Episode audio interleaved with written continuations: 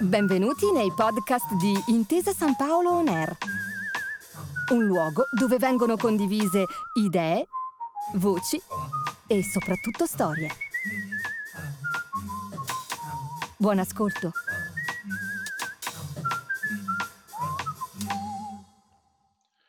Benvenuti a Seminari dell'Innovazione, una serie di appuntamenti organizzati dal Neuroscience Lab di Intesa San Paolo Innovation Center, che nasce con l'obiettivo di illustrare e diffondere le evoluzioni delle ricerche condotte appunto nell'ambito delle neuroscienze. Il titolo del nostro incontro di oggi è Sodalizio Arte e Neuroscienze verso obiettivi comuni, perché a questa domanda proveremo a rispondere con Elena Fornasa, che è artista, arte-terapeuta ed esperta in neuroestetica. Buongiorno Elena e benvenuta. Ciao a tutti, grazie intanto anche per l'opportunità. Elena, una prima domanda per te, partiamo proprio da un approfondimento su questo sodalizio tra arte e neuroscienze. E sono due ambiti che possiamo dire si incontrano, si sfiorano, si incrociano, ma in che modo? Aiutaci a capirlo meglio. Una domanda calzante, proprio che entra subito nel vivo. Allora, arte e neuroscienze, ovviamente essendo due ambiti che si guardano, si toccano, si incontrano, hanno portato anche alla nascita di aree ibride. Nel caso delle neuroscienze, ad esempio, è nata una sottoarea, appunto la neuroestetica, che va a toccare proprio l'indagine dell'arte attraverso quelli che sono gli strumenti neuroscientifici, primariamente appunto con interesse rispetto a come funziona la percezione visiva. Sono nate tutta una serie di ricerche rispetto a come lo spettatore risponde alle opere d'arte, ad esempio, a quali aree si attivano anche attraverso le tecniche di neuroimaging, come la PET, la risonanza magnetica funzionale, tutta un'altra serie di strumenti che hanno portato quindi a un'interessante serie di ricerche che mettono insieme tutto quello che avviene a livello artistico da un punto di vista scientifico. Viceversa però anche le arti in realtà hanno anche anticipato quella che può essere stata la scoperta di come è organizzato il nostro cervello visivo. Leonardo, Caravaggio e tutti i vari artisti che si sono avvicendati nella produzione di opere ad alto impatto visivo, Seurat, le avanguardie, insomma andando anche a scomporre, arrivare a un'astrazione, quindi ad estrapolare degli elementi principali che vanno ad attivare per esempio la corteccia visiva in quell'area specifica deputata al colore, piuttosto che allo stesso modo. Però non solo gli artisti hanno anticipato, quindi sono stati dei visionari nel capire come funzionava il nostro sistema visivo, ma gli artisti contemporanei ormai stanno facendo proprie le competenze e le conoscenze, gli strumenti neuroscientifici, traducendo quindi tramite opere d'arte, installazioni, una nuova forma di arte che potremmo definire una brain inspired art o un art of neuroscience. Quindi d'altro canto il toccarsi e il guardarsi di queste discipline non avviene in una direzione univoca dalla parte delle neuroscienze che guardano all'arte, ma in realtà avviene anche dal punto di vista dell'arte stessa, che rendendosi conto di alcune componenti, di alcuni aspetti, lavora nell'altra direzione. Entrambe, la scienza e l'arte, sono in grado di farci costruire nuovi schemi di conoscenza rispetto alla realtà e all'ambiente che abbiamo intorno, e quindi sono estremamente importanti per l'uomo e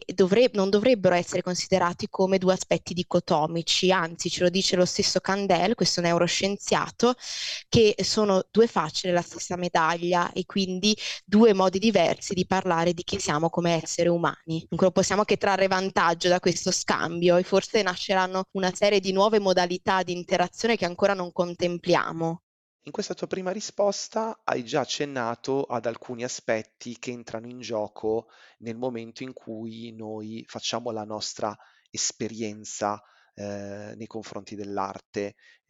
Possiamo approfondire ulteriormente anche perché ci sono più tipologie di arte, e quindi come cambia il nostro modo di approcciare a queste tipologie, e queste esperienze hanno poi delle ricadute reali all'interno delle nostre vite? Partirei dal fatto che l'esperienza artistica in generale fa leva su diversi aspetti aspetti dell'essere umano, quindi la componente corporea, la stimolazione sensoriale, sensomotoria, la dimensione invece più prettamente cognitiva, della comprensione per esempio dell'associazione di un significato rispetto a un'opera d'arte, la parte emotiva, quindi i centri della ricompensa che attivano e ci portano anche a rivivere una stessa esperienza. Insomma, possiamo parlare di una sorta di triade dell'esperienza artistica che fa leva proprio su questi aspetti, emozione, valutazione, ecco, di ciò che percepiamo e vediamo a livello artistico, o leggiamo, adesso ci arriveremo, alle varie tipologie d'arte a confronto, la parte di attribuzione di un significato che fa leva anche sulla conoscenza, e la parte appunto sensoriale, sensomotoria che attiva tutta quella che è la nostra corporeità, perché ecco la neuroestetica, in realtà la ricerca attuale si pone in relazione a un nuovo paradigma che è quello dell'embodied cognition, che considera come non separata la nostra dimensione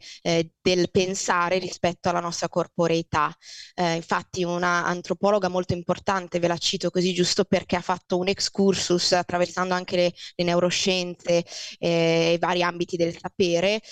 parla di capacità evolutiva dell'arte, cioè l'arte esiste da sempre, quindi in realtà ha un significato per noi umani e costruisce una categoria, quella di homo aestheticus, quindi non siamo solo homo sapiens sapiens, la nostra evoluzione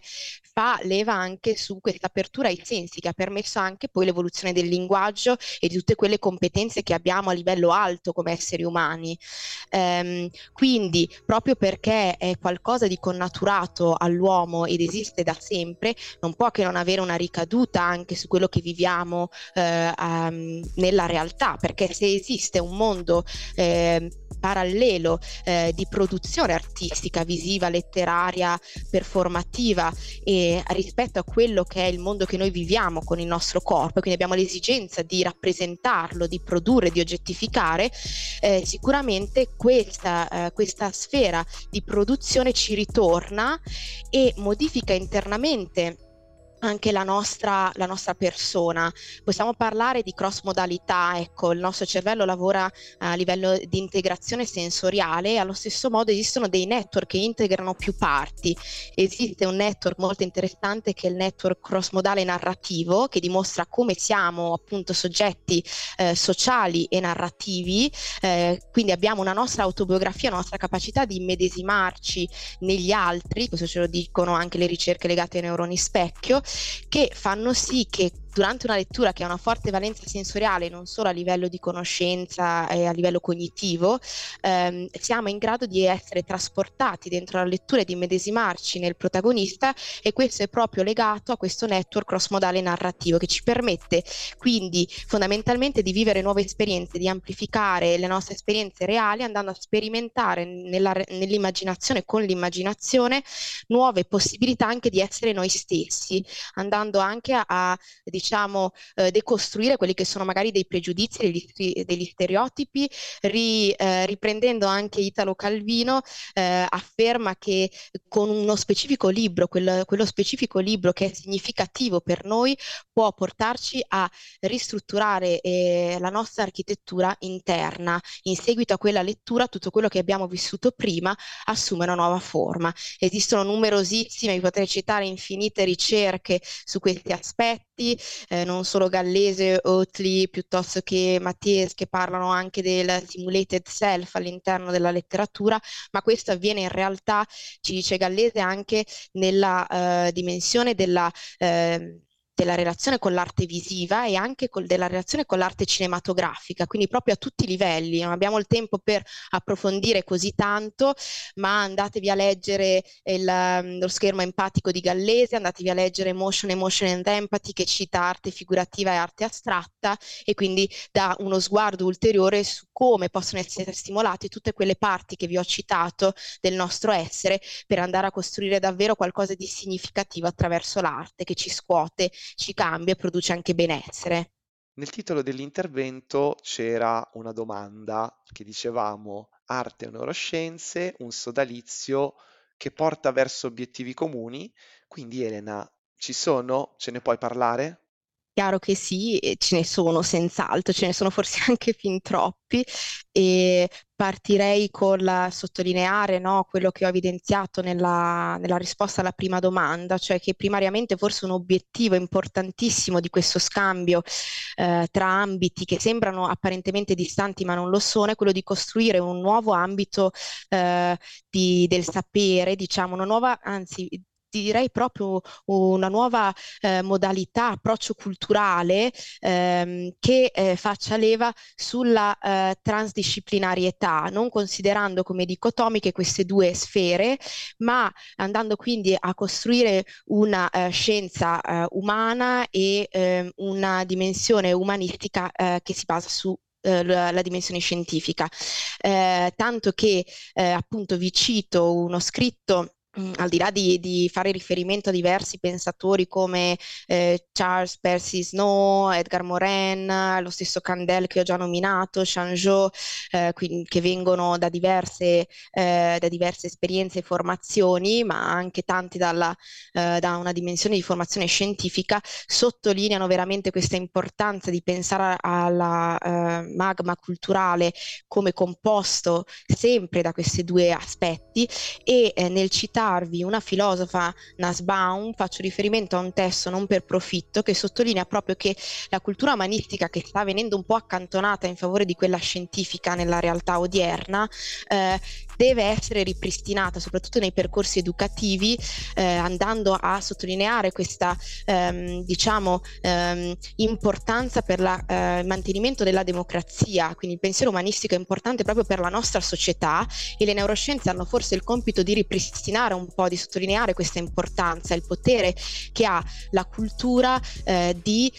farci essere persone tolleranti verso gli altri, tant'è che un altro aspetto, forse un altro punto, è proprio la possibilità attraverso l'arte di ridurre lo stress tramite la partecipazione culturale. Ci sono diversi scritti, ricerche che sottolineano, anche un testo tradotto in italiano da Enzo Grossi, che sottolineano come appunto la partecipazione culturale produca benessere, riduca il cortisolo, innalzi i livelli di dopamina e serotonina, in modo da